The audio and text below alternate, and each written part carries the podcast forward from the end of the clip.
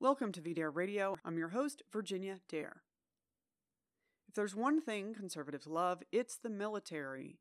So if there's one way to sucker naive conservatives into accepting more immigrants, it's by portraying immigrants as patriotic members of the military. Earlier this week, a number of media outlets ran with the supposedly shocking story that the Trump administration was refusing to give citizenship to immigrants that had joined the American military. Quote, some immigrant U.S. Army reservists and recruits who enlisted in the military with a path to citizenship are being abruptly discharged, end quote. The story was written by Martha Mendoza and, Gra- and Garance Burke, the two Twitter, che- two Twitter check marks that pen one piece of open borders propaganda after another in their never ending crusade to replace the American people. The story was written by Martha Mendoza and Garance Burke, two Twitter checkmarks that pen one piece of open borders propaganda after another in their never ending crusade to replace the American people. Now, of course, a lot of people responded strongly to this story. It allows people to conflate patriotism and immigration. Yet this really has it backwards. The point of the military is to defend the nation. The nation is not defined by the military.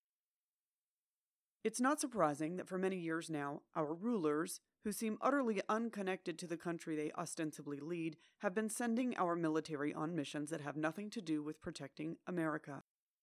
Indeed, they often put us in more danger. As Ann Coulter recently put it about the military, quote, they'd be protecting our country if they were at the border. Instead, these great men and women are just being used as cannon fodder for no good reason in a faraway land. End quote. Besides, it's dangerous to outsource the defense of your country to foreigners. It was this very tactic that was one of the driving factors in the decline of the Western Roman Empire. So I don't concede the argument that the American military needs to be staffed by foreigners. But leave that aside. The main thrust of the story isn't even true.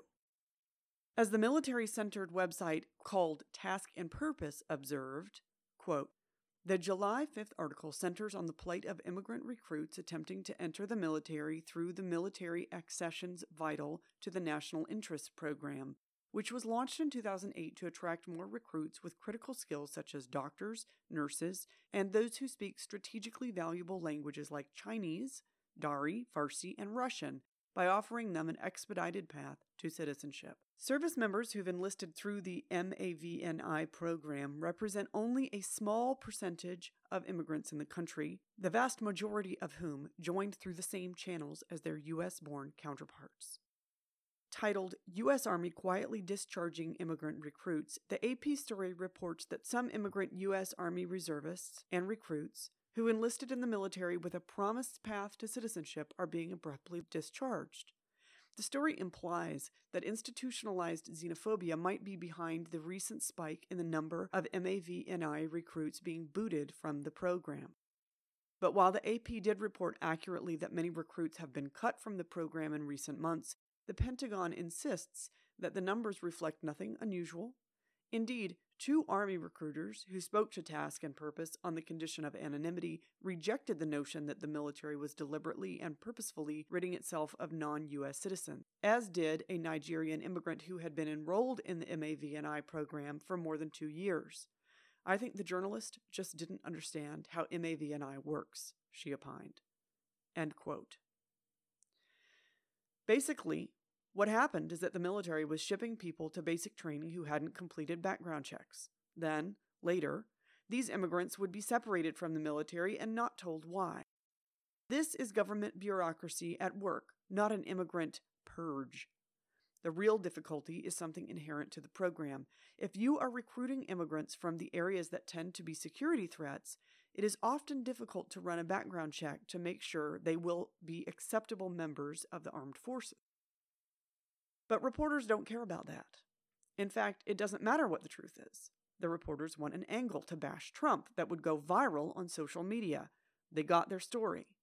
Whatever clarifications and explanations come out later will receive almost no notice. Shout the lie, whisper the retraction. Or, if not an outright lie in this case, at least give a story the most sensationalistic spin possible. That's what the media does. Every day, it's a new propaganda offensive against the historic American nation. Every day, those whom President Trump accurately called the enemy of the people are working to deconstruct our country.